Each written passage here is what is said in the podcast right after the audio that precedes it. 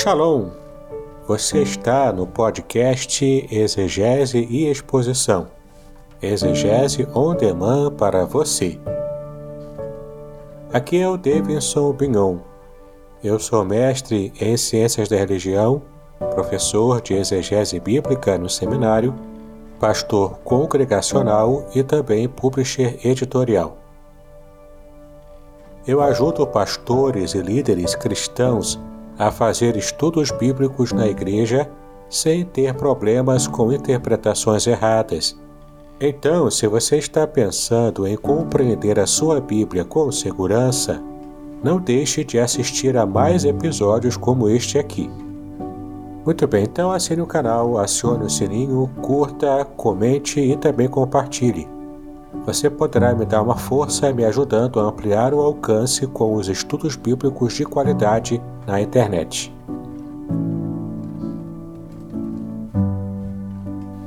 Bem, vamos lá, queridos. Hoje o nosso o nosso panorama é sobre o primeiro livro da sequência dos livros históricos. Encerramos o Pentateuco, os cinco primeiros livros do Antigo Testamento, e hoje a gente entra na sequência dos livros históricos, cujo primeiro é o livro de Josué.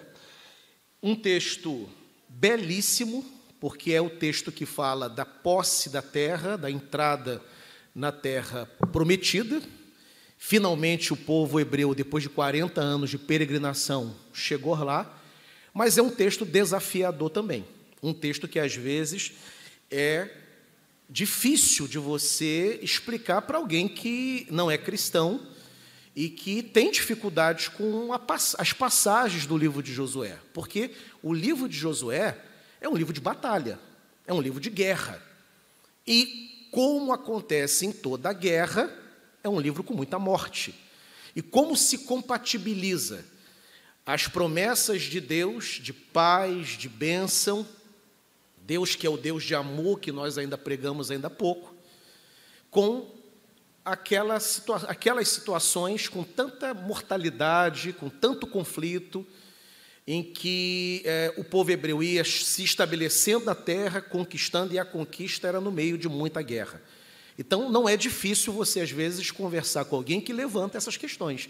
E a gente vai entender o papel, inclusive, do livro de Josué dentro da história da redenção e da história do cano, e como que a gente pode ajudar a pessoa a compreender ah, é esse livro tão importante, como que se compatibiliza com o próprio Novo Testamento que revela o Deus de amor. Mas vamos orar, pedir que o Senhor nos abençoe, e em seguida eu entro, como sempre, na primeira parte, uma, é, mais fácil, mais simples, uma parte panorâmica, e a outra parte, a parte da análise, em que a gente chama o texto para perto e a gente pensa sobre ele. Vou pedir, ah, o, quem está hoje na mesa é o Gazinho, né, Gazinho? Pedir a Josiane para poder orar, Josi. O microfone está aí? É, ora para a gente, que o Senhor abençoe a nossa aula.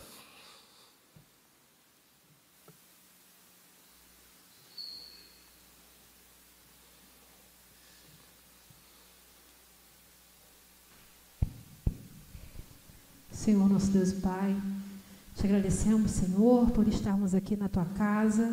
Te agradecemos, ó Pai, por termos a oportunidade de aprender mais de Ti, de louvar e engrandecer o Teu nome, Senhor. Amém, Esteja conduzindo, ó Pai, esta classe, que tudo que for falado aqui, ó Pai, seja, Senhor, conforme a Tua vontade, ó Pai.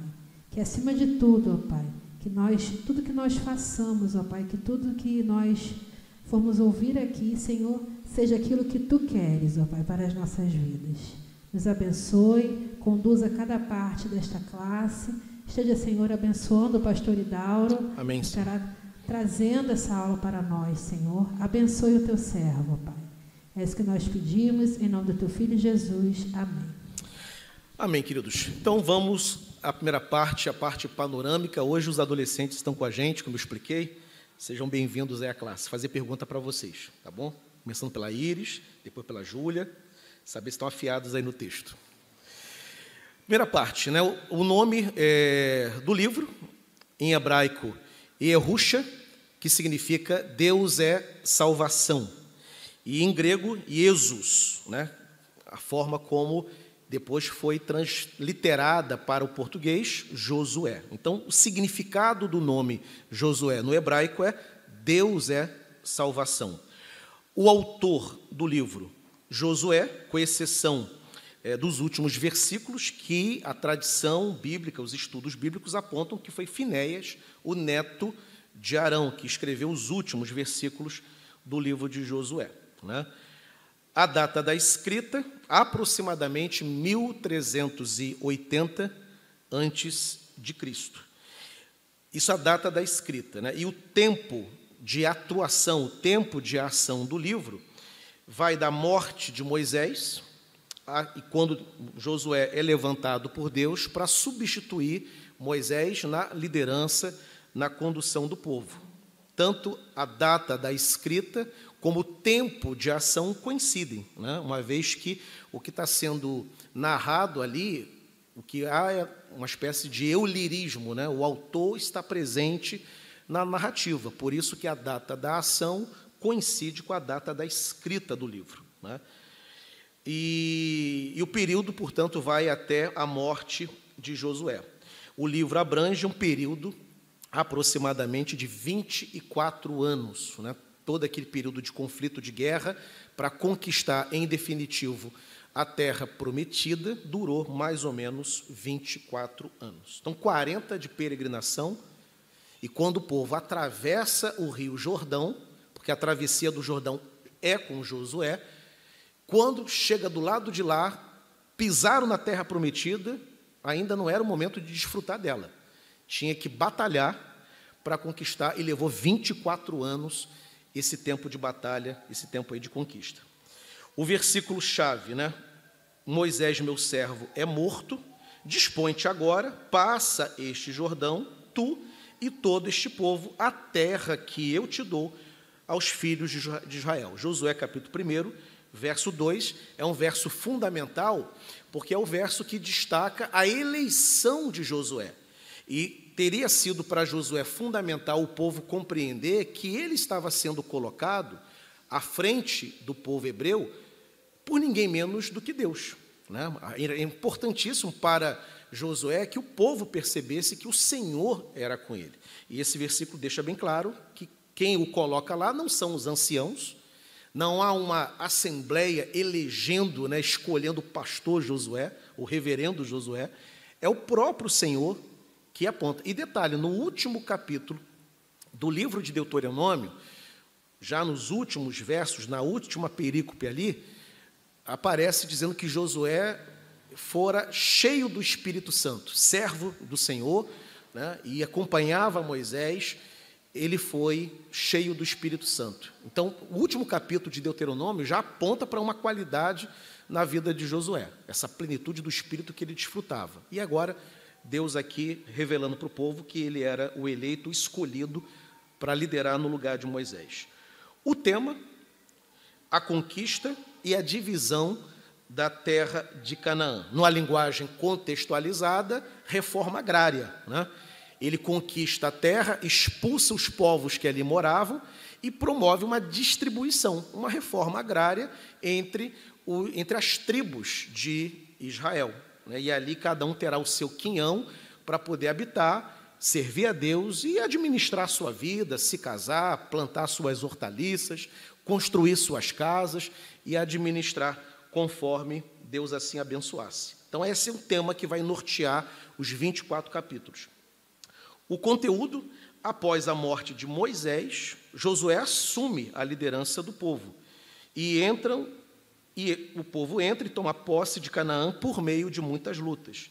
O livro conta o cumprimento das promessas de Deus.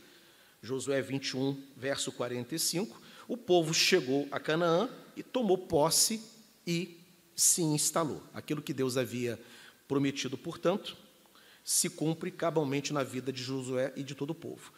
Josué é um tipo de Cristo, e aqui a gente vai, na hora da análise, fazer uh, dar devida atenção a isso, porque essa é uma das dificuldades com Josué.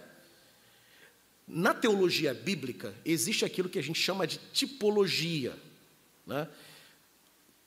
Tipologia nada mais é que tipos de Cristo que aparecem no Antigo Testamento, que não tem a ver com cristofania. Você já ouviu essa expressão aqui. Cristofania é uma aparição de Cristo no Antigo Testamento. Cristo, inclusive, aparece no próprio livro de Josué.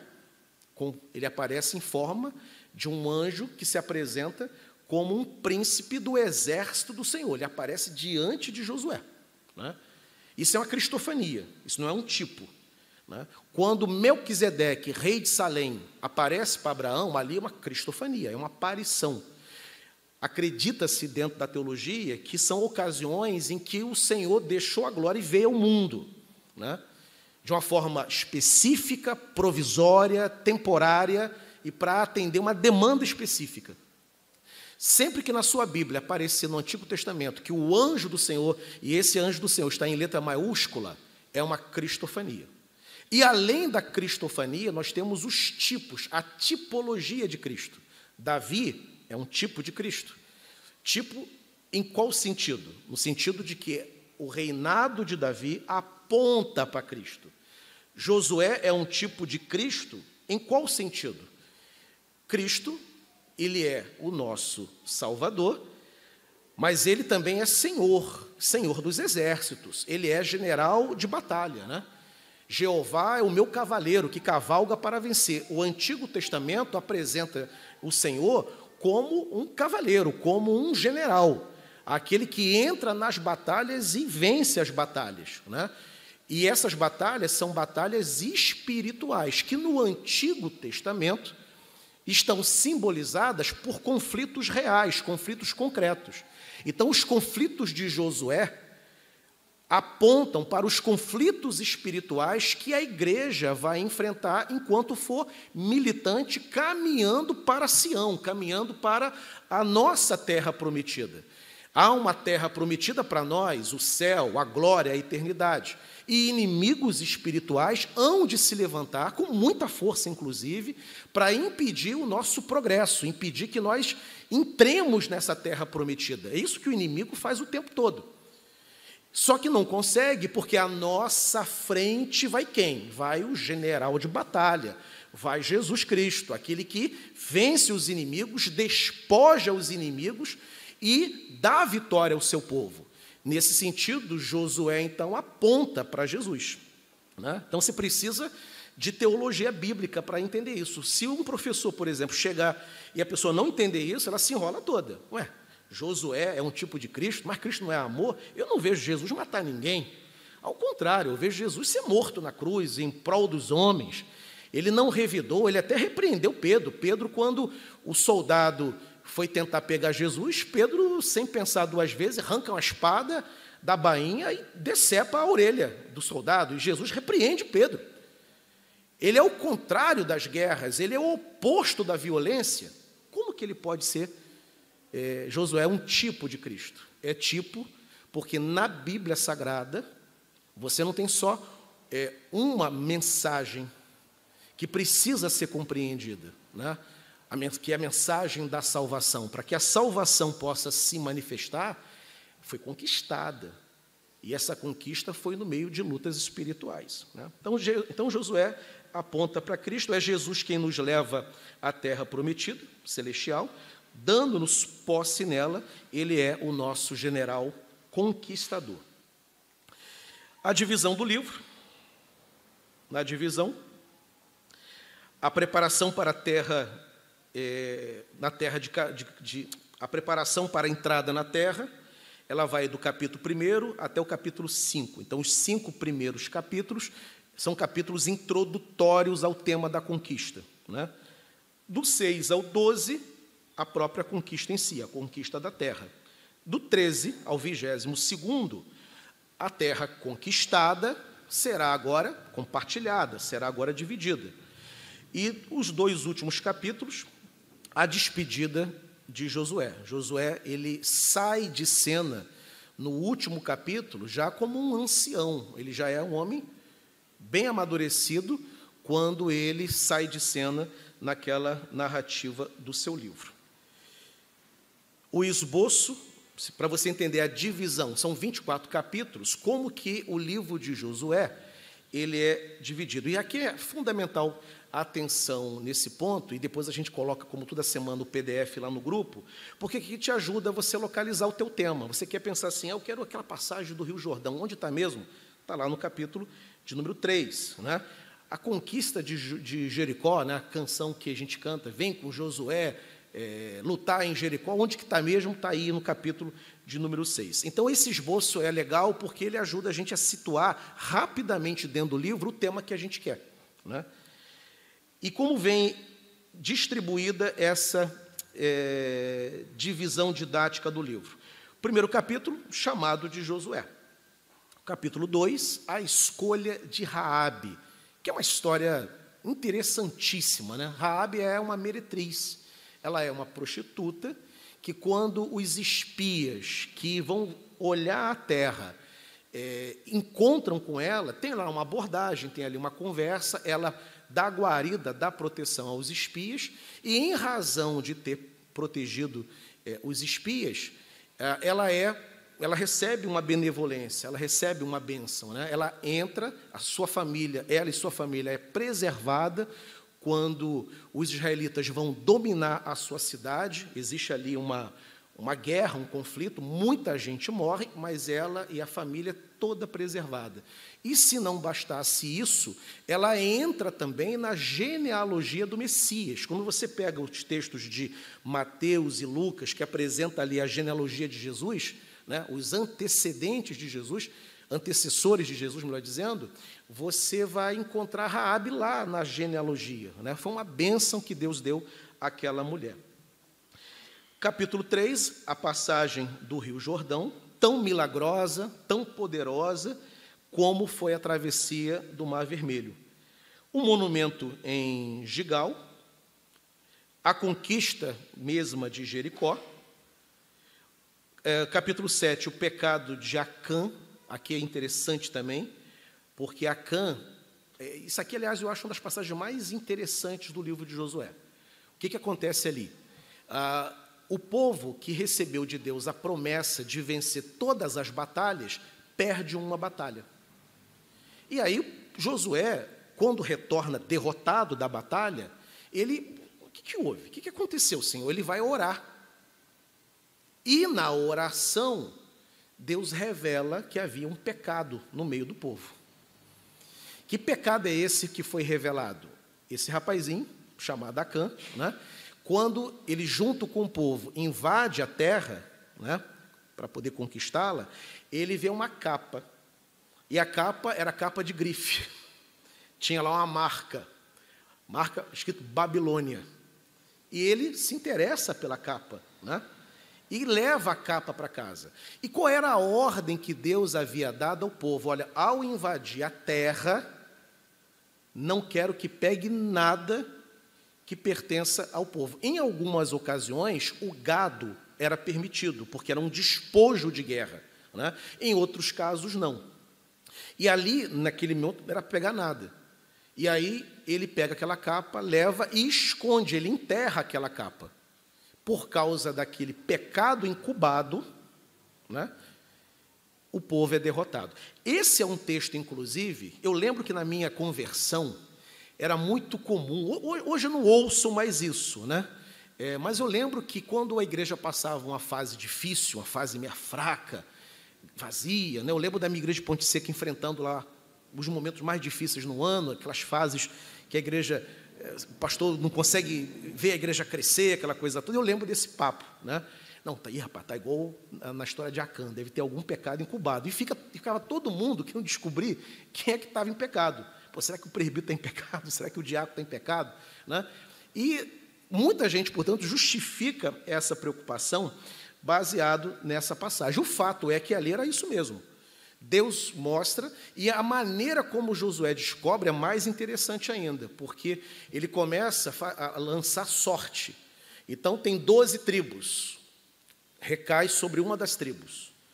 Em, é, no meio da tribo tinha as famílias, super numerosas, recaiu sobre uma família, lançou sorte também. E depois que a família foi revelada, foi descoberta, né? Agora falou ver qual casa, porque a família tinha lá, o pai e a mãe tinha 20 filhos. Né? Já sabemos que foi na, no, na família, a família Silva. Mas qual membro da família Silva? Tem 20 na família Silva. E foi indo um por um até chegar em Acã. Né? E quando chega nele, descobre, portanto, que ele, ele confessa o desfecho da história não é legal. Né? Ele é apedrejado e ele, é, o corpo dele, né, o cadáver dele é queimado. Né?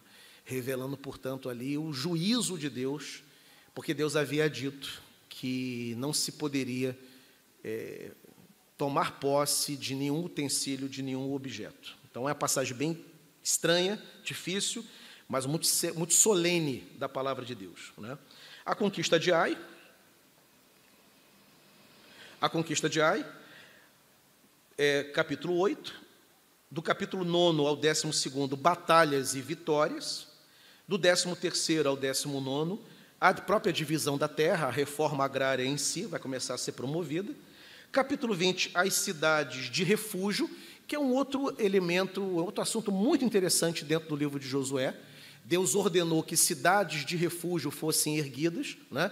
e essas cidades de refúgio, ela tinha é, alguns objetivos. Um deles, dos mais interessantes, era acolher um foragido que cometera é, um pecado, um crime, por exemplo, de forma não intencional. Numa linguagem é, contextualizada, você tem o crime hoje doloso e o crime culposo. Né? O crime doloso é quando ele é cometido com intenção. O camarada é traído, por exemplo, está com ódio da mulher, ele vai arquitetar o assassinato daquela mulher. Ele mata com intenção. Está provado que ele planejou, que ele arquitetou. É um crime intencional, crime doloso. A pena, inclusive, é maior. Você está dirigindo o seu carro, você é novo, é, um tanto inseguro, e por uma, lamentavelmente, uma imprudência, você sobe na calçada, atropela uma pessoa, a pessoa vem a morrer. Você vai responder, né? É, mas foi é, não intencional. Né? É um, foi um acidente e pode ser enquadrado como um, um crime culposo, aquele que acontece sem intenção de matar. Em alguns casos que a gente viu recentemente no Brasil de crimes com armas, né? É, o fazendeiro tem uma arma guardada em casa, a filha foi lá, viu aquilo, brincou com a amiga, matou. Né? Esse fazendeiro será responsabilizado, né? não é a criança que vai, é ele quem vai, porque ele era o dono da arma, mas qual foi o crime ali? É um crime é, culposo porque não teve intenção. Então, havia eh, na cidade de refúgio a possibilidade de acolher quem cometesse um crime culposo. E aí é, tinha lá um, um, regramento muito interessante. Né? Depois que o sacerdote da ocasião morre, é, morresse, aquele que cometeu o crime estava liberado, ele já poderia retornar para a sua região, porque o vingador de sangue que estava na espreita dele não poderia mais tocar, porque o sacerdote morreu. Né? Então, entrou na cidade de refúgio. O sacerdote era jovem, tinha 30 anos de idade. Viveria 30 anos, moraria 30 anos dentro da cidade de refúgio. Morreu o sacerdote, está liberado, não tem mais que pagar aquele crime culposo que cometeu. Aí você tem ah, a cidade dos levitas, que também é um assunto muito interessante. Os levitas foi a única tribo, são doze tribos, doze filhos de Jacó, que se tornam os doze patriarcas da nação, doze estados fundantes. Né? É, a tribo de Levi foi a única tribo que não teria posse da terra. A distribuição das terras de Canaã seria entre onze tribos. Né? A tribo de, dos Levi não, porque Aí vem uma expressão muito bonita da, do Antigo Testamento. O Senhor, quando vai orientar Moisés e dizer que os levitas não terão uma terra, porque a herança deles é o Senhor. Como eles são a tribo eleita para o serviço do culto, da adoração, são os responsáveis pela adoração, responsáveis, inclusive, pela portaria. Né? Os filhos de Coré, por exemplo, do Salmo 46, é, eles eram os porteiros é, do templo. Né? Então, os levitas cuidavam de toda a ordem litúrgica. Tudo que era ligado à liturgia era privilégio, responsabilidade dos levitas e entre eles, inclusive, o sacerdote. E como a herança deles era essa, cuidar, o grande privilégio da tribo, cuidar do que era mais importante, que era o culto para Deus, eles não teriam é, propriedade. Né? E, e foi de boa, foi tranquilo, eles entenderam e assim foi. Então eles ficavam morando né, em cidades que eram é, erguidas para poder acolher esses levitas. E depois temos aí a desmobilização dos exércitos, capítulo 22. Cidade dos refúgios, a cidade dos levitas, capítulo 21. Últimos conselhos de Josué, penúltimo capítulo, e o último, a despedida e a morte também de Josué. Virando aí a página. O livro de Josué é um livro de ah, perdão, agora vem a parte da análise, né? Isso aí, a parte da análise. Aí começa o trecho em que a gente precisa entender a temática e a mensagem desse livro tão importante que é o livro de Josué. Primeiro, destacar que é um livro de desafios, lutas, mas também conquistas e superações. Se tem um lugar que você pode basear a vida do cristão, a peregrinação ah, para conquistas de promessas do Senhor, você vai encontrar isso dentro do livro de Josué. Primeiramente, ele vai ter né, o primeiro desafio, como coloquei aí, a substituição de Moisés. Imaginemos o que foi para Josué substituir o homem que conversava com Deus face a face. O livro ensina para nós que nessas transições que acontecem na vida, no ministério, na igreja, que as comparações, inclusive, são indevidas, porque Deus vai ter uma forma de atuar com cada um dos obreiros. Né? Então, é um livro de desafios, e o primeiro deles para o próprio Josué.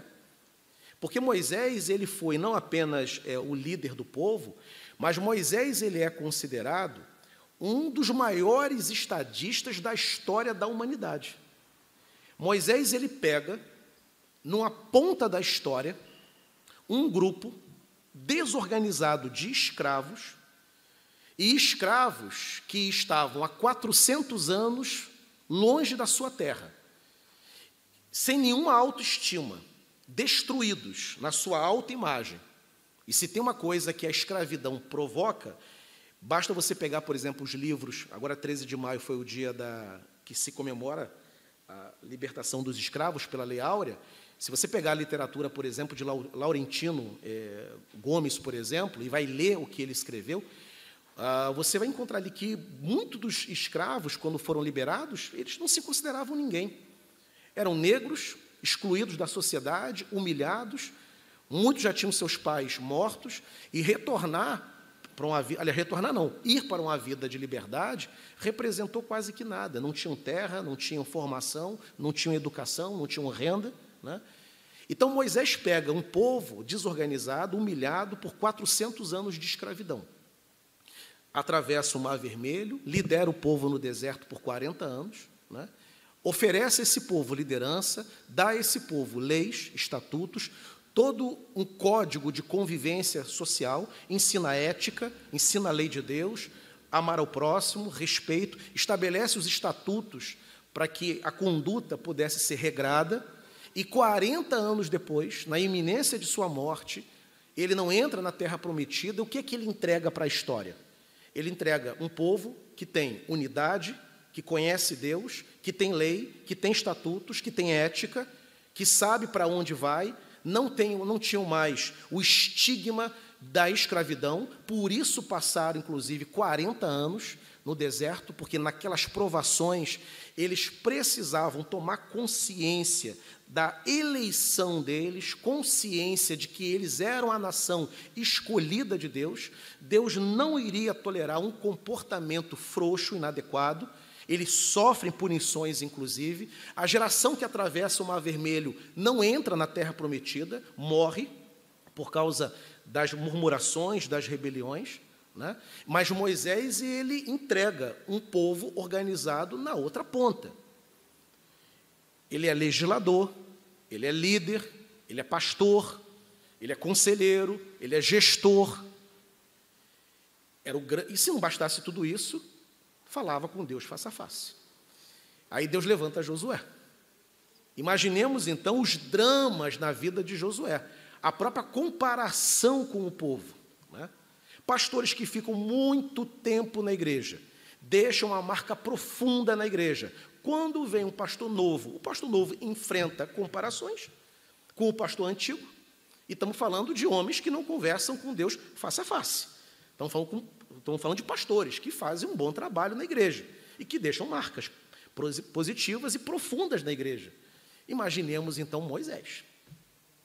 E Josué está lá, tendo que se colocar, tendo que liderar esse povo, e um povo que, nas primeiras ocasiões em que enfrentou oposição, dificuldade, não pensava duas vezes, o povo murmurava.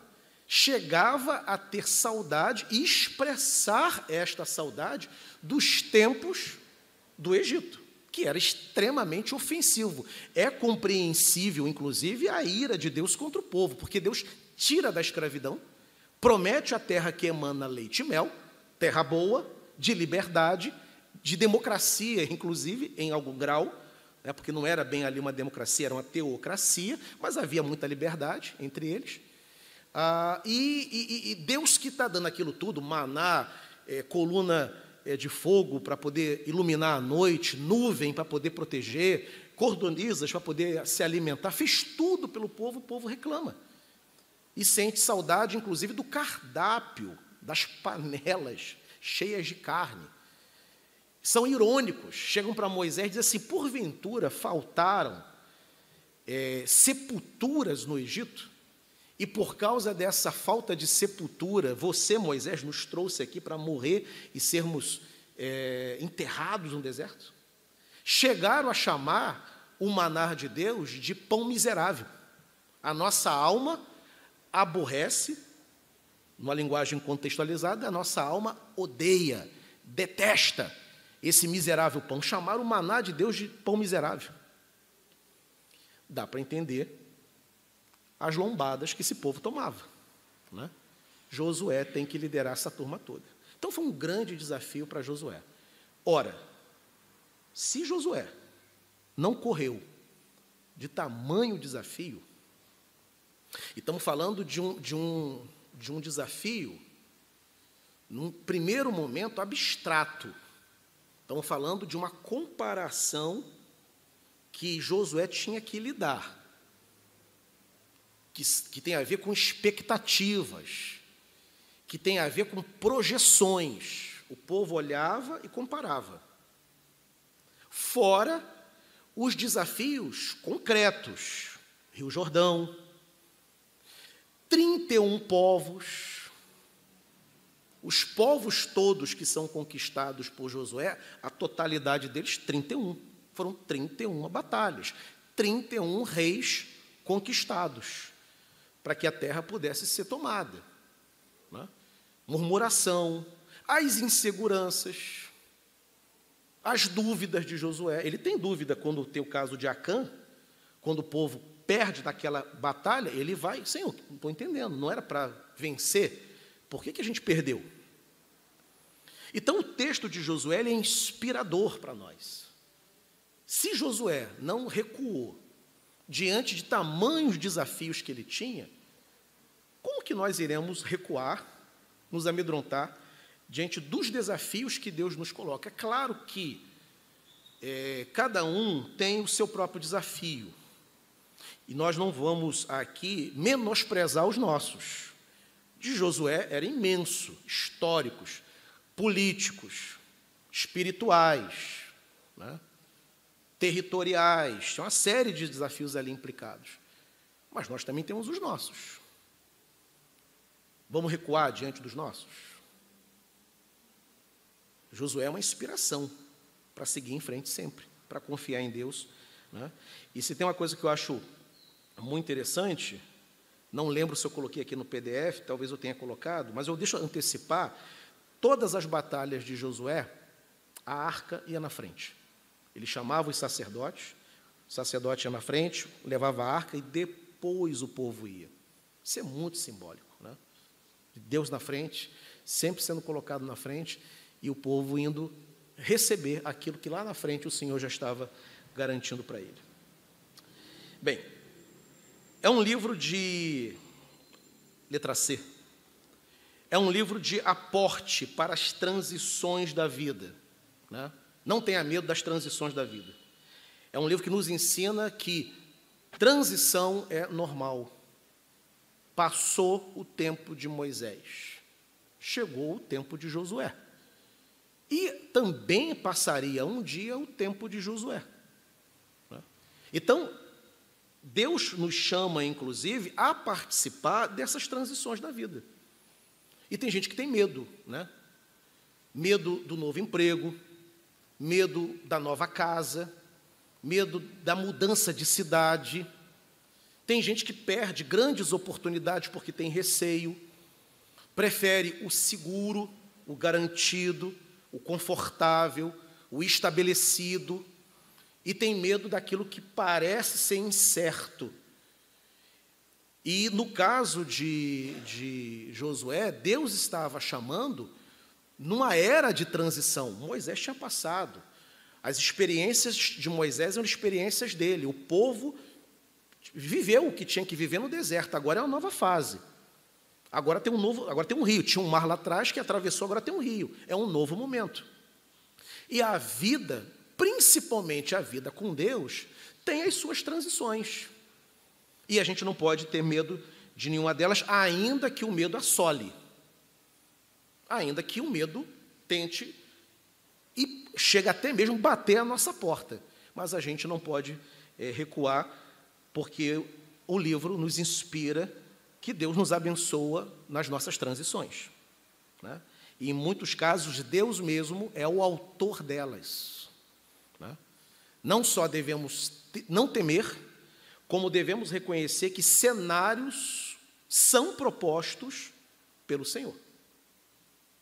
Novos momentos, novas terras, novas fases, novos desafios. Isso é fundamental dentro do livro de Josué. É também um chamado à elevação dos nossos deveres.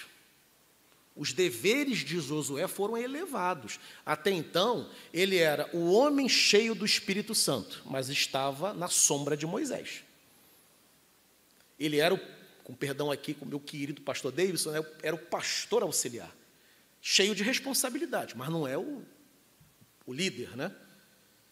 Agora, virou titular. Elevaram os deveres, aumentaram os compromissos. A história bíblica de Josué, por mais uma vez, assim, seja forte, corajoso, não tema. E nós aprendemos, irmãos, que a Bíblia ela não joga a conversa fora, né? Certamente o medo bateu em Josué.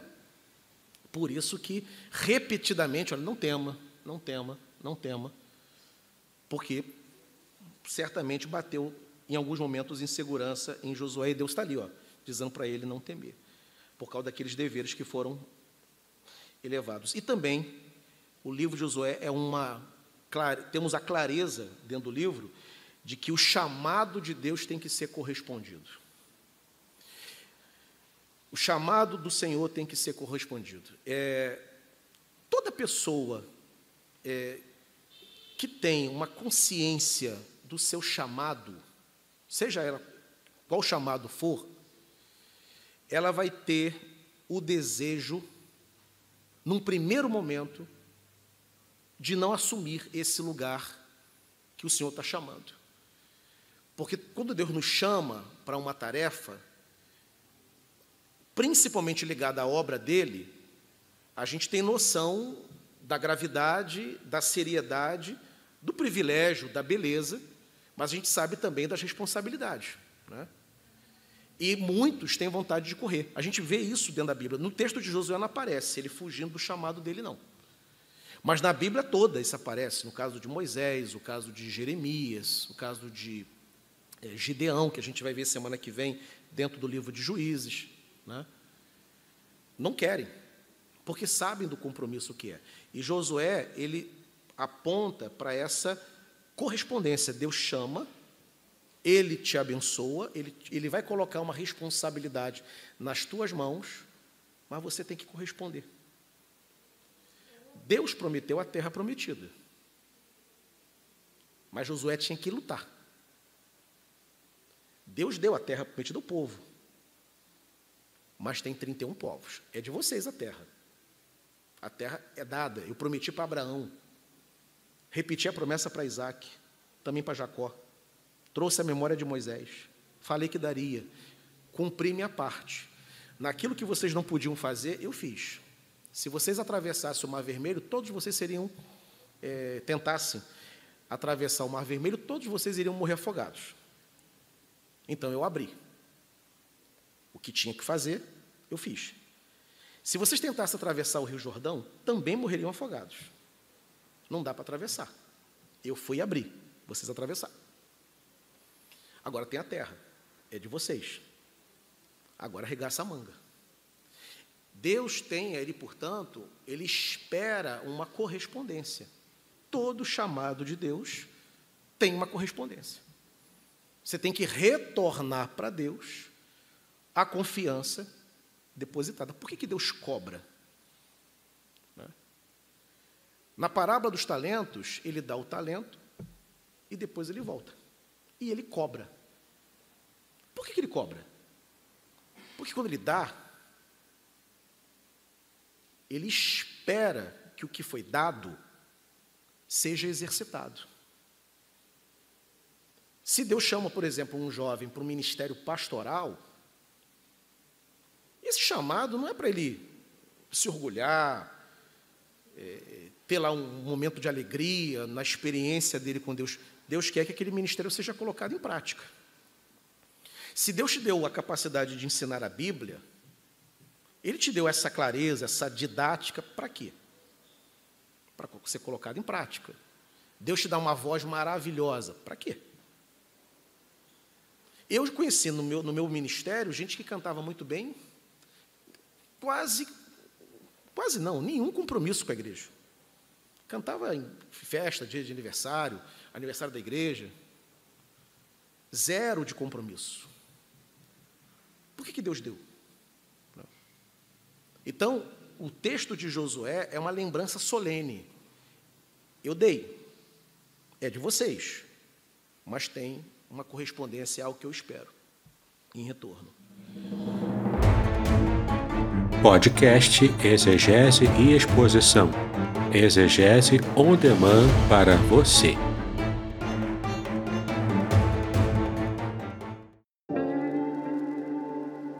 Shalom! Aqui é o Davidson Pinhon. Eu ajudo pastores e líderes cristãos a fazer estudos bíblicos na igreja sem ter problemas com interpretações bíblicas erradas. Então, se você está pensando em compreender a sua Bíblia com segurança, não deixe de assistir a mais conteúdos como este aqui neste canal.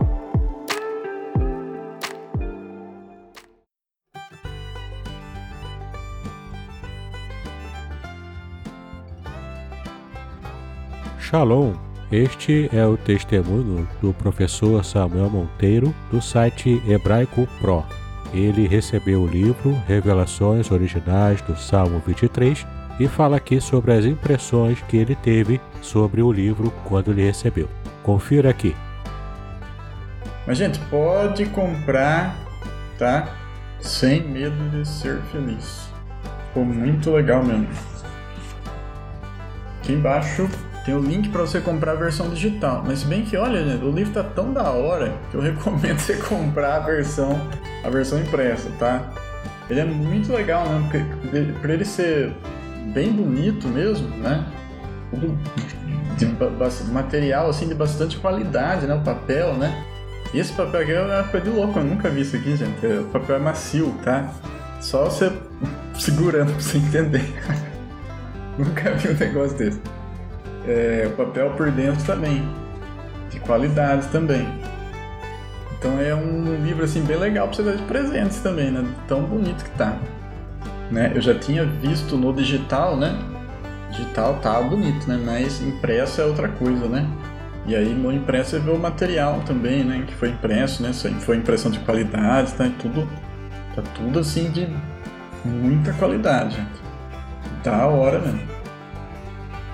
Temos também dentro do livro né, a travessia do Rio Jordão, com um milhão de pessoas, de acordo com os especialistas, homens e mulheres, crianças e idosos, saudáveis e enfermos, e todos com desníveis de seriedade. O povo não era homogêneo. Né? O povo era heterogêneo. Você tinha polissemia dentro do povo, cada um falando um negócio, e ele tentando organizar o povo em torno do objetivo. Então havia desníveis de seriedade, estabilidade emocional típicas de todo o ajuntamento. Era um grande desafio também. Não foi fácil liderar. E aqui a gente pode pensar o seguinte: se é difícil você liderar sua família, que é só você e sua esposa e seus filhos, é uma luta.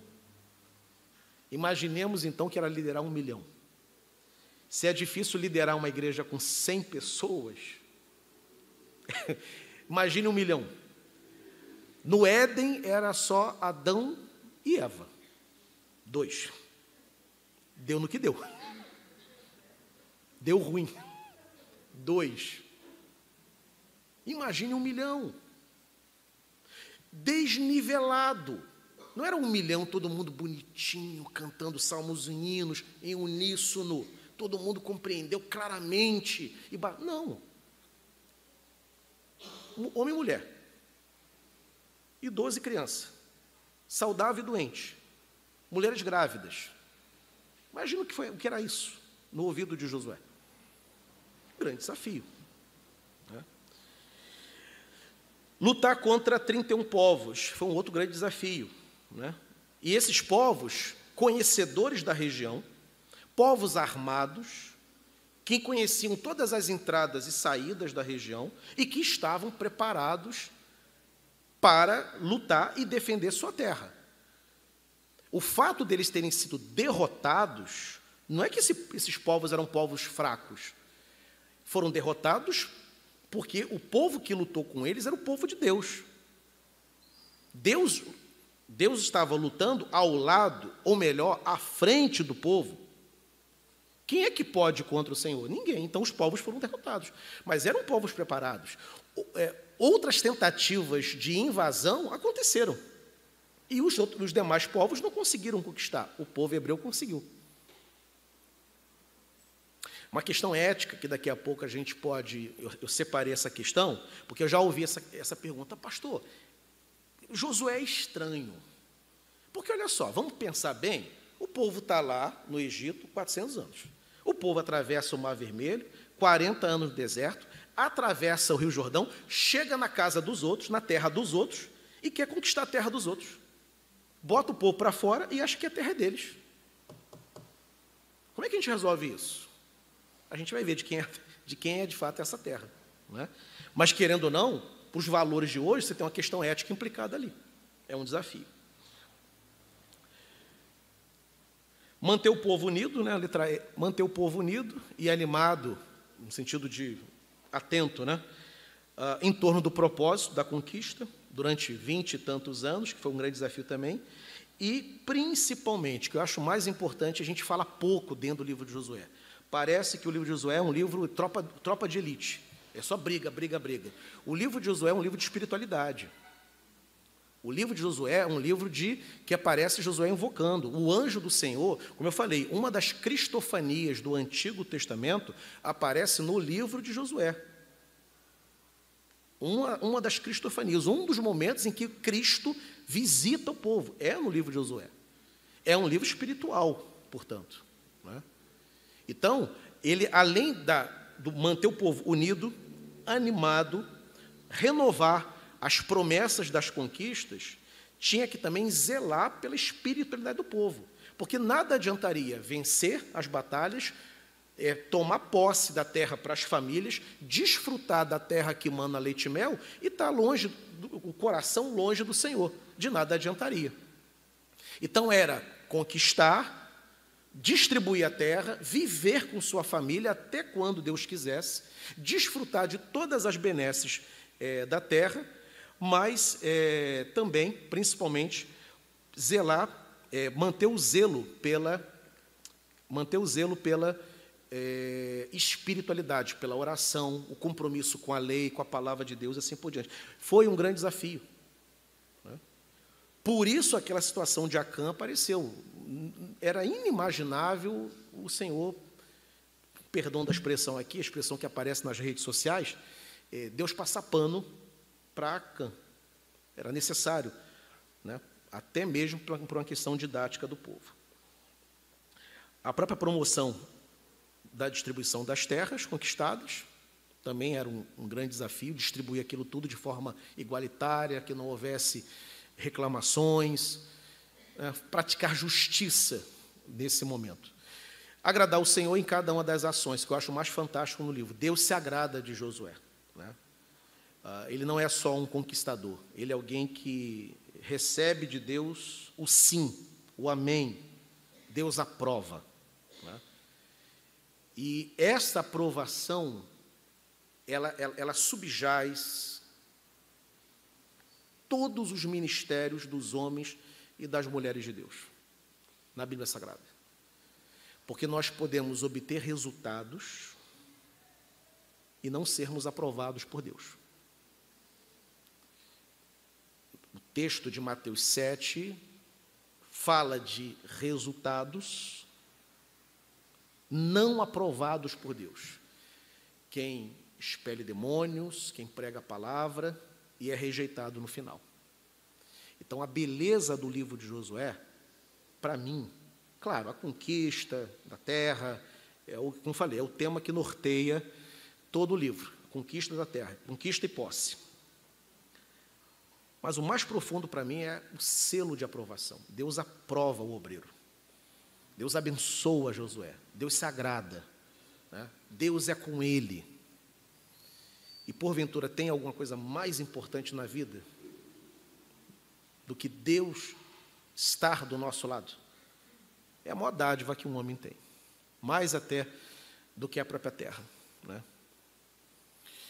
Uma vez foi perguntado uma pergunta interessante: se o inferno não existisse, você serviria a Deus? Essa é uma pergunta que faz alguns pensarem. Porque se nos alegramos com Deus, nos alegramos com o céu, porque temos medo do inferno, a nossa fé é uma fé imatura ainda. A profundidade da nossa conversão é aquela que, mesmo se eu descobrisse hoje que inferno não existe, ainda assim eu serviria a Deus. Porque a maior alegria da vida é, é Ele próprio. Né? Então, Josué, a, a, a mais profunda bênção de Josué não é a terra. A mais profunda bênção de Josué é o selo da aprovação divina. Deus aprova. Deus diz sim. Usando a linguagem dos puritanos, Deus sorri para Josué. Se agrada dele. Foi a maior bênção que ele alcançou.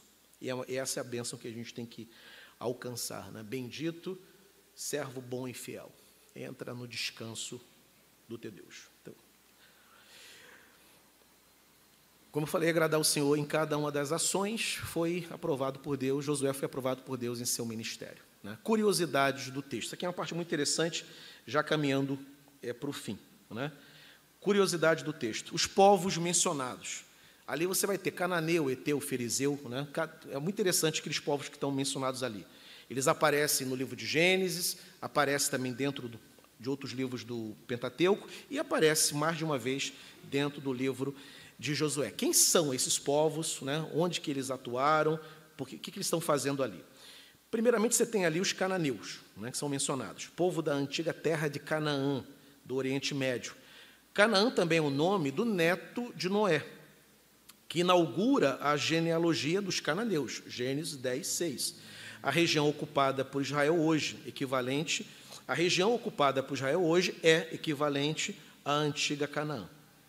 Aí você tem depois os você tem ali depois os heteus. A minha televisão aqui, Natália, ela apagou. Para mim é indiferente que eu vou me guiar aqui pelo meu, meu tablet aqui. Mas só para avisar que talvez vocês não consigam me acompanhar aí por cima. Depois você tem os heteus, né? descendentes de Et, que por sua vez também descende de Canaã. Aparece também em Gênesis 10, 15. Os heveus, também descendentes de Canaã, e apesar de ser listada como uma das nações os heveus, também descendentes de Canaã, e apesar de ser listada como uma das nações que deveriam ser removidas quando da conquista da terra, permaneceu, contudo, com os hebreus, trabalhando em, trabalhando em atividades é, forçadas, e trabalhos forçados. Isso está lá em Josué 9. Né? Então, é um povo cananeu que, embora mencionado ali como adversário, eles permanecem, tem ali uma, uma eles criam ali uma, uma, uma situação e, na verdade, estão dando uma volta em Josué, enrolam Josué, né?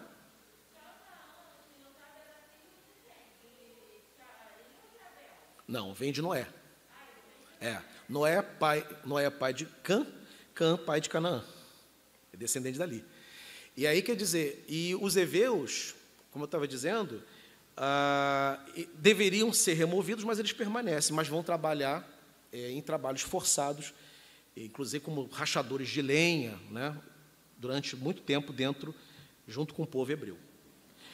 Aí você tem os ferezeus, uma ascendência desconhecida.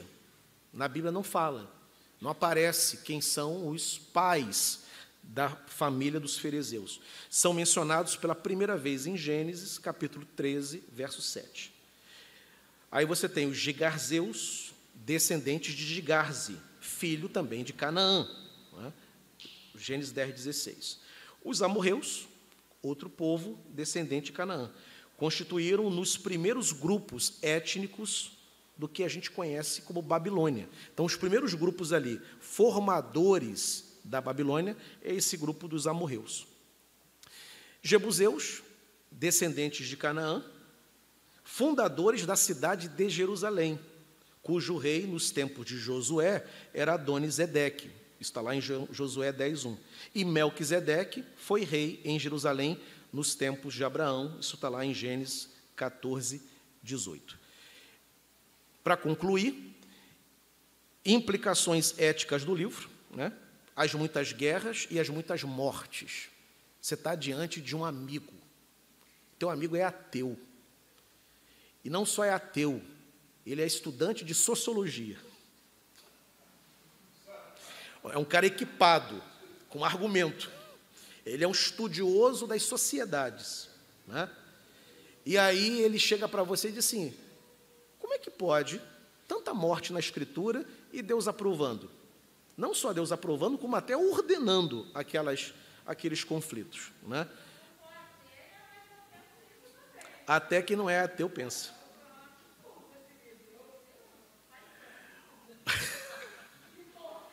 Se torcer, é, lembra do jornal Povo, né? Se torcer o jornal Povo.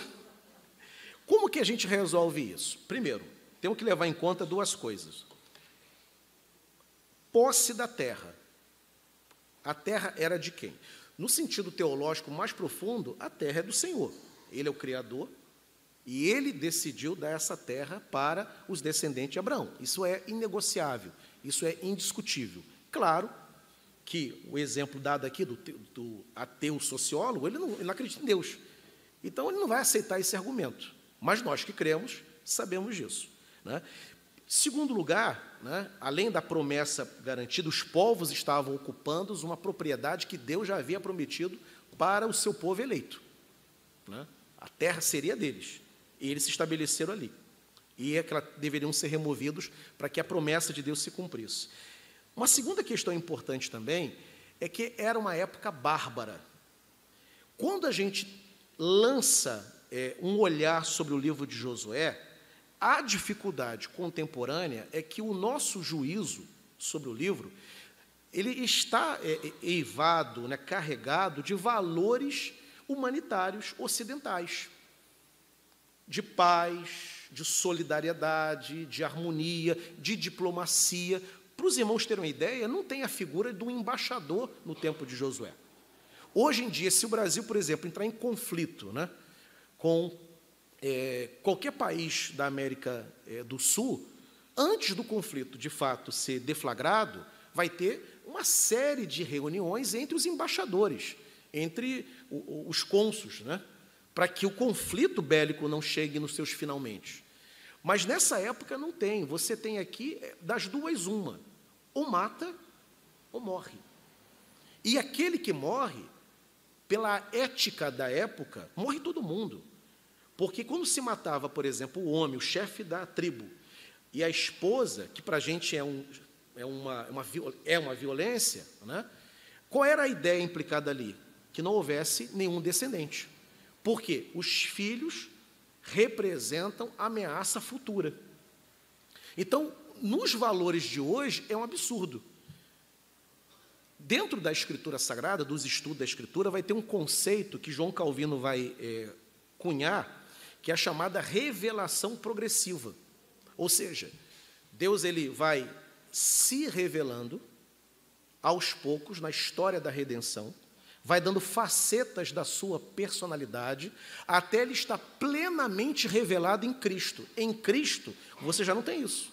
Em Cristo você tem o quê? Amai os vossos inimigos. Não dava para Josué amar o inimigo naquele momento. A terra tem que ser conquistada. Se ele chegasse, por exemplo, com margaridas, senhores jebuseus, eu tenho aqui um pedido a fazer. Né, eu quero possuir a terra. Eu estou com um milhão aqui atrás de mim. Né? Eu peço gentilmente que vocês saiam e que nós entremos.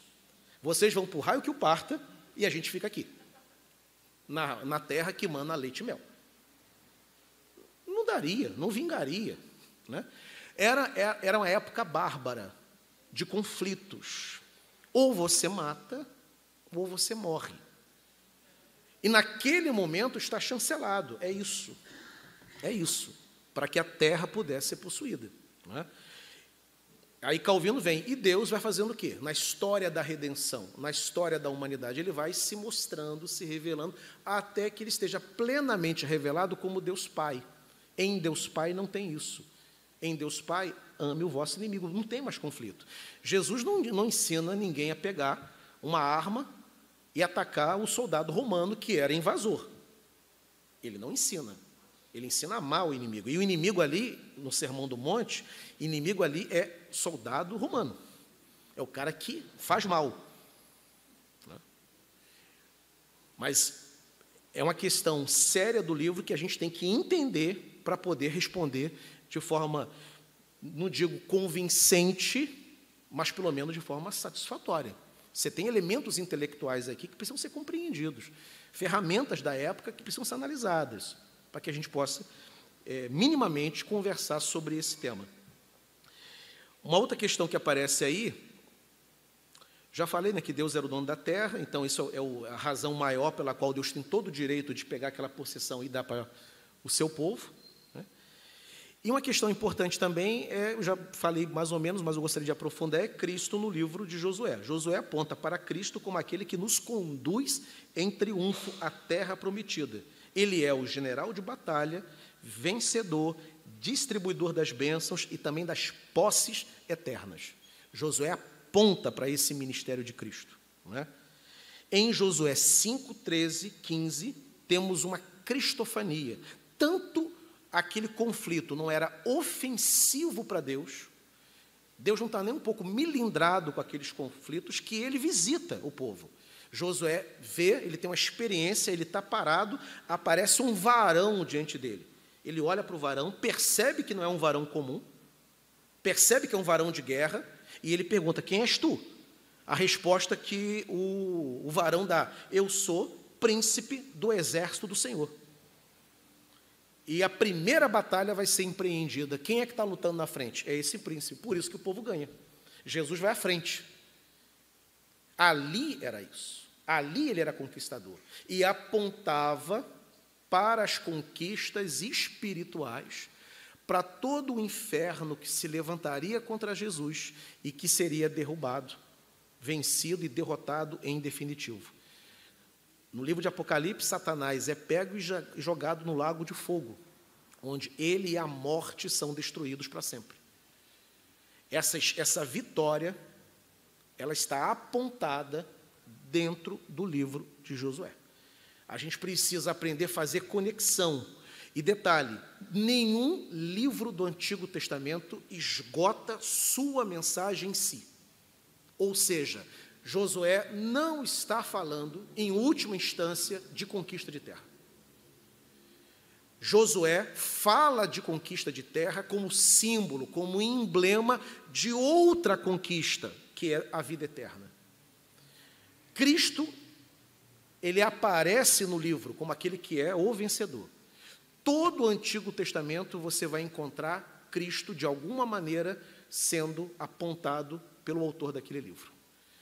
Até, por exemplo, no livro de Cantares.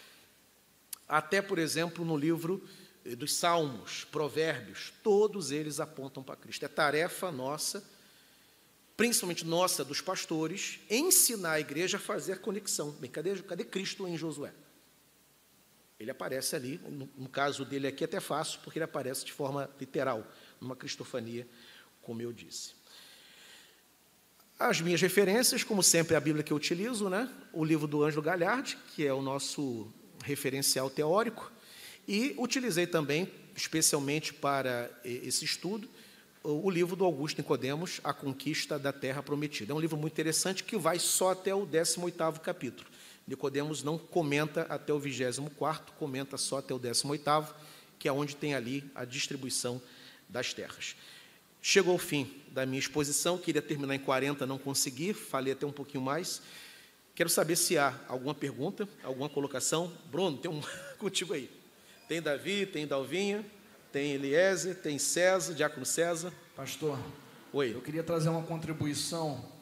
É, Josué aparece para a gente quando ele é filho de Num, quando Moisés precisa separar aqueles 12 espias. Isso.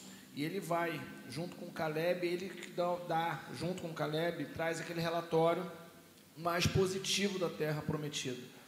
Josué era um cara completamente comprometido com as coisas do reino, um cara motivado, deveria ser um cara muito fiel, haja visto que ele era assessor direto de Moisés. Isso. Moisés carregava ele a tiracolo.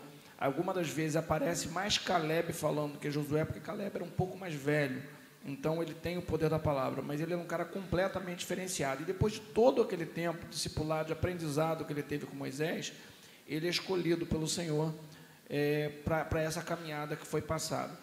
É um livro que todos nós é, devemos lidar com ele com mais atenção, porque conforme falado pelo Senhor, ele é um livro completamente diferenciado e com todos esses apontamentos espirituais. Sim.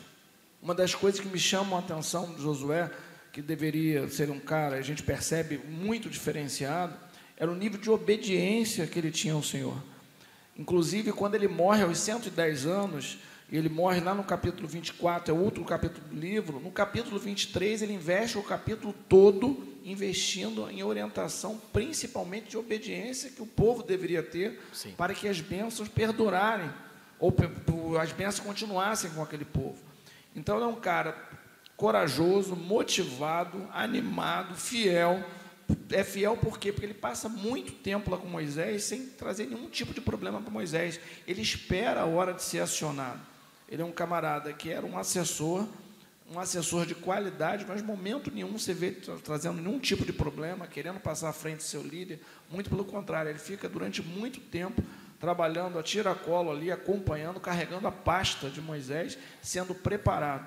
E no momento que ele é preparado, ele tem toda essa, durante todos esses 24 capítulos aí, sendo marcada por uma vida de piedade e de obediência. Exatamente. Então é um texto que de fato, é um livro que de fato nós devemos investir mais tempo lendo, porque tem uma série de apontamentos que trazem para a nossa realidade nos dias de hoje. Eu queria só deixar essa contribuição. É, e é um livro muito fácil de ser lido, né? apesar desses, desses dilemas que aparecem nele, é muito fácil de ser compreendido. Então vale a pena investir. Né? Eu tenho vontade, em algum momento, de separar o livro de Josué para pregar também capítulo a capítulo nele, que ele é muito interessante.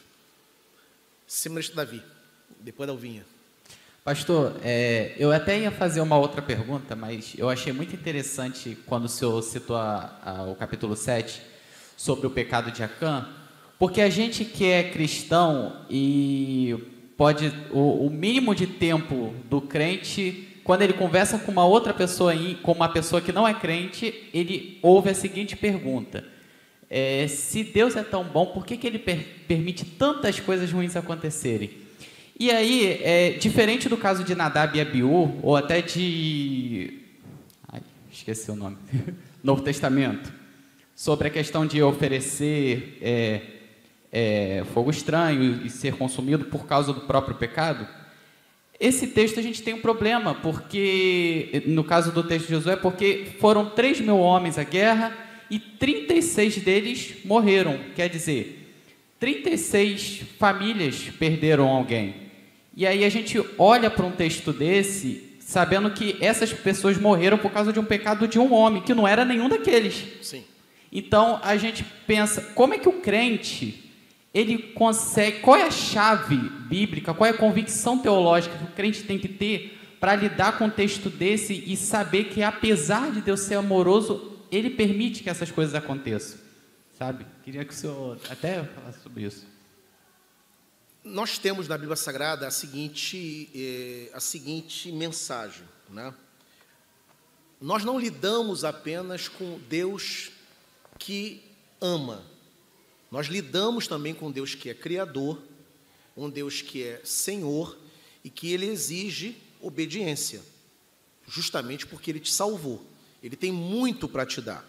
Então, o mínimo que você pode oferecer para Ele é uma vida de obediência. Ele não está pedindo muito. Ele não está pedindo sacrifícios, ele não está pedindo é, que você faça nada que esteja para além do seu alcance. O que ele quer é a obediência da tua parte.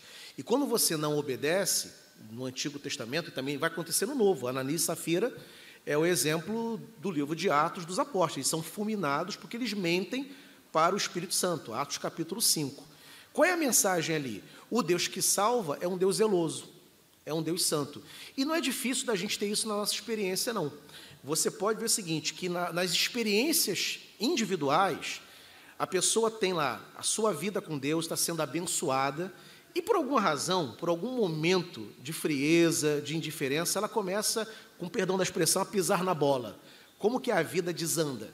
Graças a Deus que é só desandar. Porque antigamente não era a vida desandar. No Antigo Testamento era você ser fulminado. Né? Mas a graça, a misericórdia em Cristo é tão grande que, na verdade, o que você às vezes experimenta é um insucesso, né? perde o emprego. Por quê? Porque tem um pecado incubado ali. Né? Ah, tem muitas histórias, por exemplo, de pessoas que estavam vivendo uma vida dupla né? e elas fracassaram em empreendimentos, perderam às vezes o emprego, perderam, perderam o negócio. Né? Pastores perderam o ministério. Né?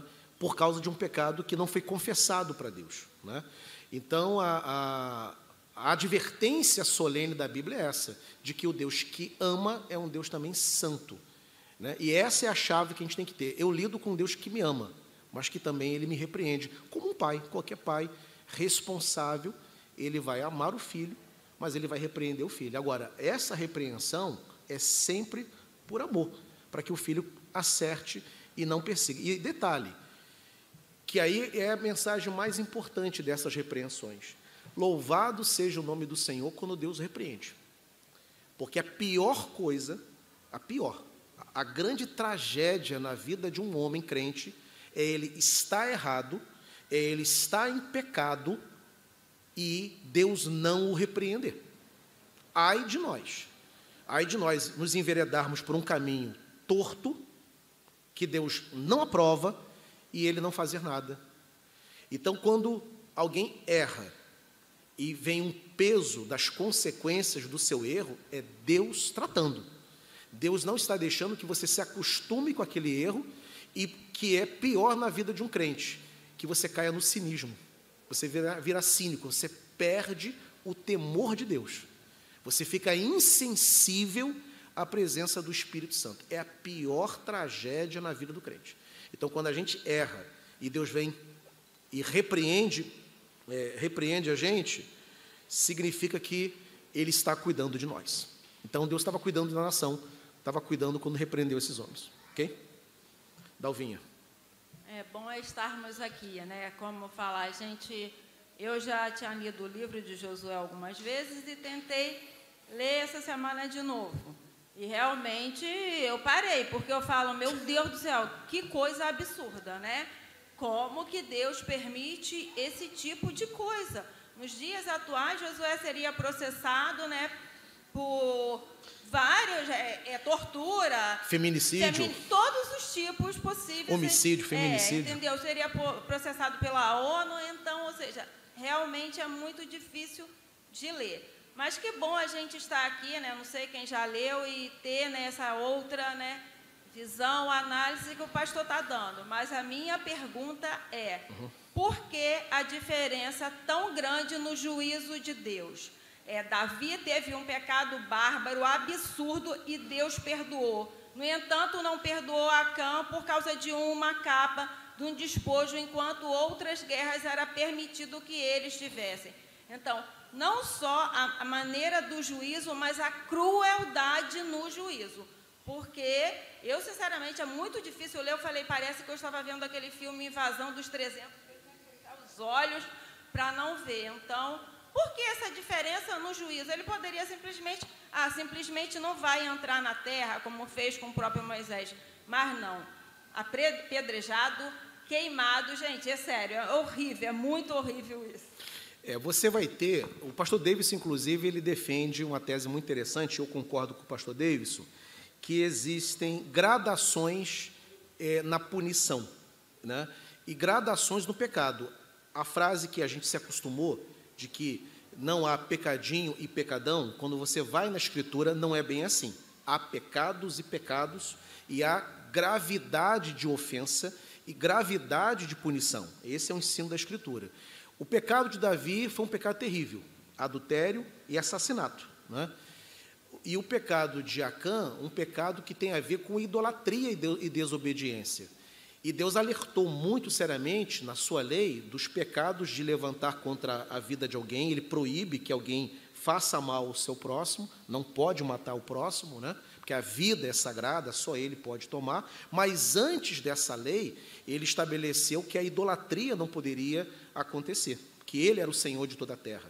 Então, o pecado de Acã é um pecado mais grave do que o pecado de Davi. E tem uma outra questão também importante é que ali naquele momento o povo está em processo de formação. Davi pega o povo formado, ele é o segundo rei de Israel. Né? Então é uma questão didática, de ensinar o povo como se anda com Deus. É como se Israel estivesse na sua fase de infância. Deus não poderia deixar aquilo passar. Davi, ele pega, não na maturidade, mas pega o quê? Na, saindo da adolescência, entrando na juventude, então ele pega o povo um pouco mais pronto. Mas muito mais importante, havia um pecado de idolatria e de desobediência cometido por Acã. Apesar do pecado de Davi, ele não é idólatra. Davi é um homem segundo o coração de Deus que fica cego pelo pecado, possuído, né, de uma lascívia, de uma paixão por aquela mulher, não mede consequências e arquiteta, inclusive, assassinato. Mas quando você compara, o outro comete um pecado muito mais grave perante o Senhor. Né? Agora, vou passar a palavra para o pastor Davidson, é, tem uma coisa interessante nisso, que é um debate que não tem como a gente fechar aqui. A gente pode abrir o debate, não tem como fechar. Muitas dessas punições, ou talvez todas elas, não implica em condenação eterna. Quando Deus punia um servo dele, até com a morte, não significa banimento da presença dele eterna. Significa a punição temporal. Deus tirou a vida. E para o judeu, a vida é muito mais sagrada do que para a gente. A longevidade, é uma, no mundo ocidental, parece que a longevidade é uma praga. A velhice é uma praga. Né? O velho incomoda. Na cultura oriental, a velhice, as cães, a barba branca, é uma benção. Né? Então, deixar de viver é uma tragédia. No mundo ocidental, morrer jovem e ir para a glória é uma benção, morrer vai para o céu logo. O judeu não, quer viver muito. E depois ele quer morar com Deus, mas ele quer viver muito. Né? Então, essa punição é uma punição temporal, não significa alma condenada. Né? E, embora tem gente que vai discordar disso, teólogos que vão discordar, mas a maioria, não, Deus puniu foi a vida física. Agora, ele remiu esses homens. Reverendo Davis. É, é só para ajudar na, nessa questão que a nossa irmã Dalvinha levantou, que é de fato uma questão muito relevante para os dias atuais. Né? Na nossa cabeça, no século XXI, a gente sempre torce o nariz quando vê passagens assim. Além da questão que o pastor Hidário já explicou, que eu também defendo, né, que é, é a questão do, de que há gradação de pecados, portanto, há pecados que têm uma, uma consequência muito mais é, é, é, é muito mais assim intensa chocante é. né, do que, do que outros. outros pecados que têm uma, uma coisa menor. A questão também é que, por exemplo, é, o povo lá da época de Josué tinha visto os milagres do Êxodo muito recentes. Então, a quem muito é revelado, muito é cobrado. Então, exatamente. Como é que eles podiam ainda, com a lembrança, né, ainda que seja uma outra geração, mas uma lembrança muito recente daquilo que Deus já havia feito com um milagre assim extraordinário.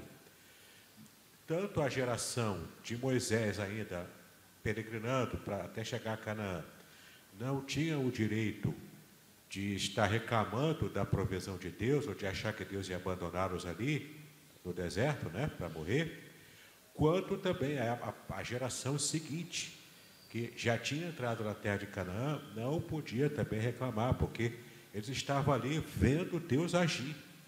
Não tinha como, entendeu? Por isso que Deus cobra mais. Além dessa visão também, que era o, o Silibem, né, que a gente fala em teologia, que é o ambiente, a ambientação histórica daquele momento, que é como o pastor Itário explicou. Então, nós não podemos nunca olhar para o texto com os óculos do século XXI do, do Ocidente.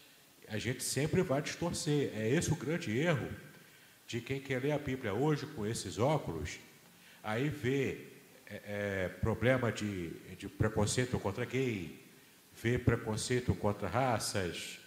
Por quê? Porque ela está querendo enxergar a Bíblia com os olhos do século XXI, aqui no Ocidente. Não é?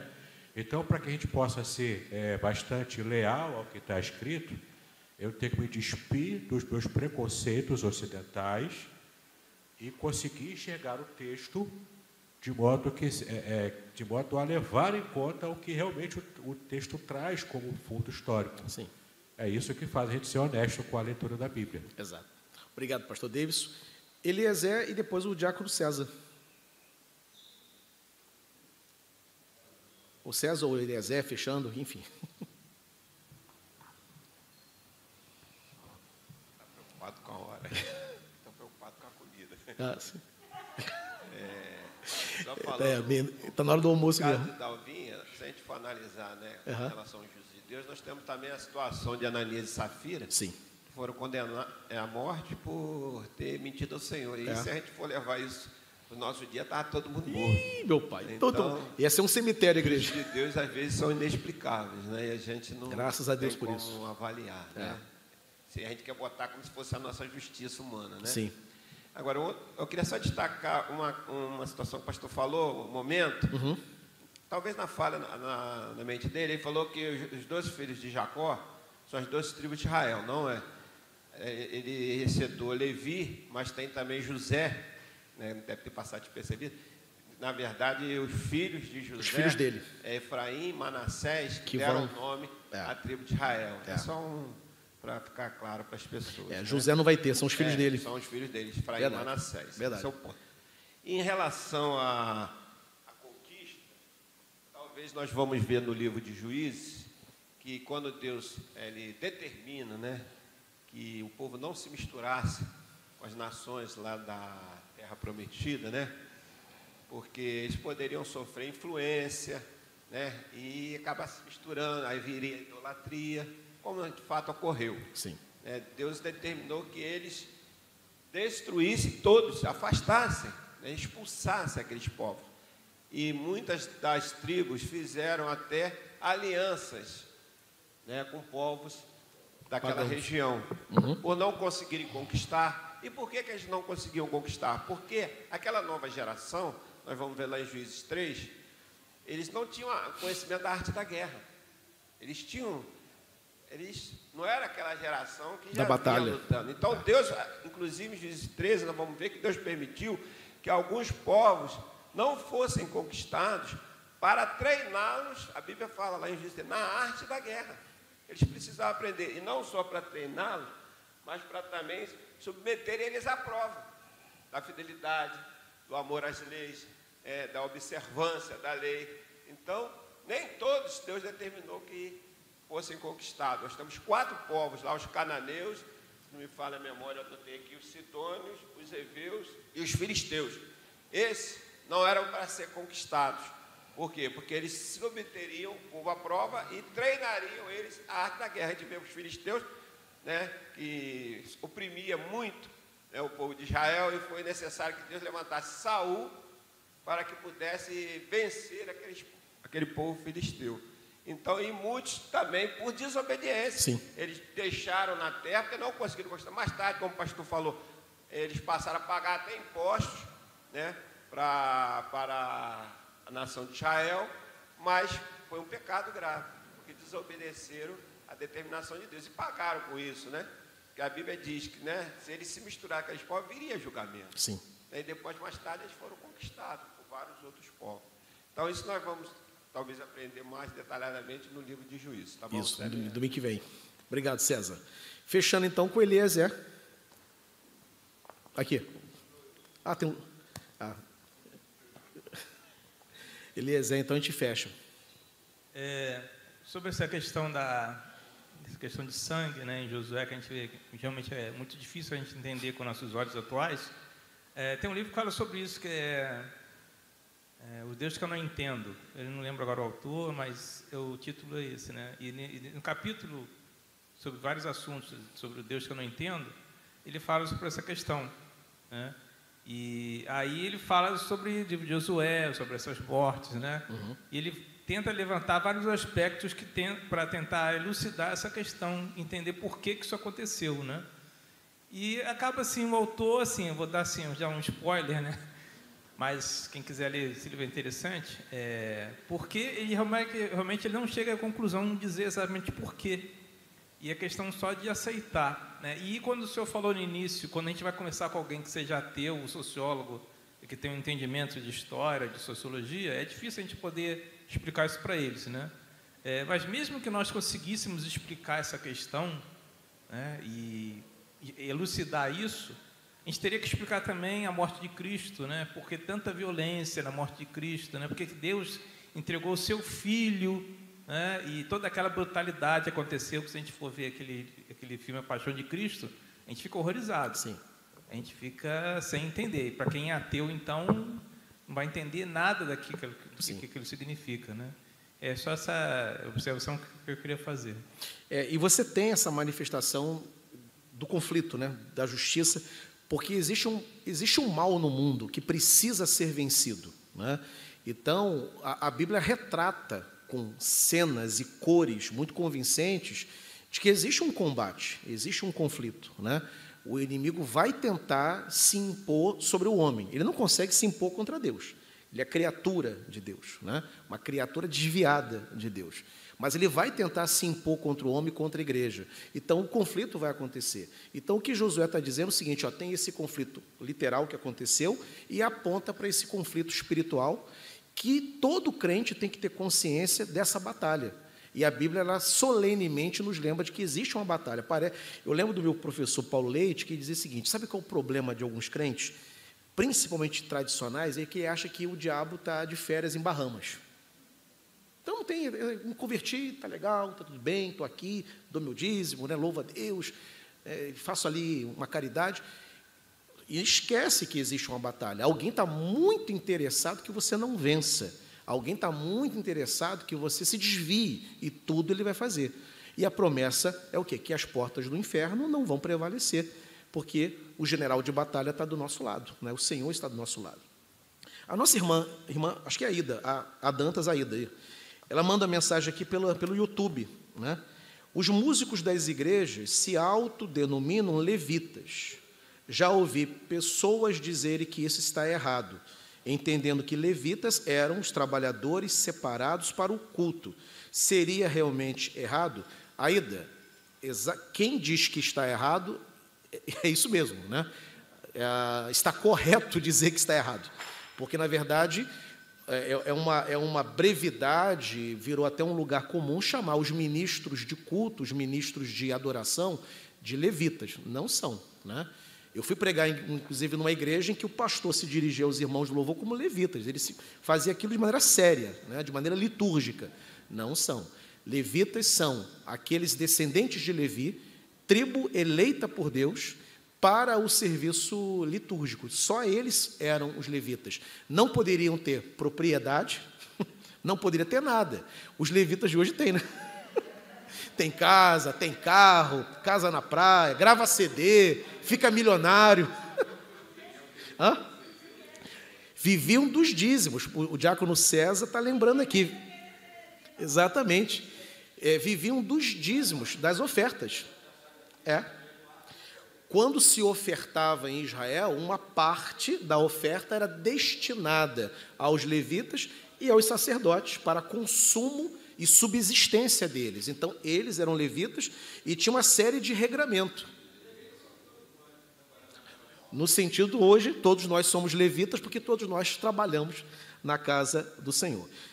Tem mais uma, umas manifestações aqui no YouTube, mas eu acho que não é pergunta não. A Dione agradece, ela comenta da aula, a Fátima Guimarães, ela também comenta da aula. E só a Ida que fez pergunta. Bem, agradecemos aí a participação de quem esteve na internet também. Essa é uma vantagem imensa dessa ferramenta, desse recurso. Vamos ficar de pé então, vamos orar? eu quero um adolescente orando. Eu vou pedir a Giovana para orar. Bruno, microfone para a Giovana aqui para orar, agradecendo a aula. Vou falar para a tia Sandra que participaram da aula. Poupei, não fiz pergunta para eles. E agradecer. Então, Giovana, na hora, agradeço o Senhor pelo nosso tempo. Senhor Deus, muito obrigado por esse dia, Senhor. Muito obrigado pela palavra que foi dada hoje, Senhor. Amém, Senhor tanto no culto quanto na aula. Que essa palavra esteja guardada em nossos corações, Senhor, que carregamos ela para nossas vidas. É o que eu te peço, te agradeço, em nome do Senhor Jesus. Amém. Muito bem, agora eu gostaria de ver a sua participação. Entre em contato comigo, compartilhe a sua experiência comigo e quem sabe até se você enviar em formato de áudio, eu possa aproveitar a sua experiência para apresentar no próximo episódio do podcast Exegese e Exposição. Eu sou Davidson Binon e eu ajudo pastores e líderes cristãos a fazer estudos bíblicos da igreja, sem terem problemas com interpretações erradas. Se você então está pensando em compreender a sua Bíblia com segurança, não deixe de assistir a mais episódios como este aqui. Então, assine o canal, acione o sininho, curta, comente e também compartilhe. Ajude-me a ampliar o alcance com estudos bíblicos de qualidade na internet. Que Deus abençoe os seus estudos, paz e bênçãos sobre a sua vida.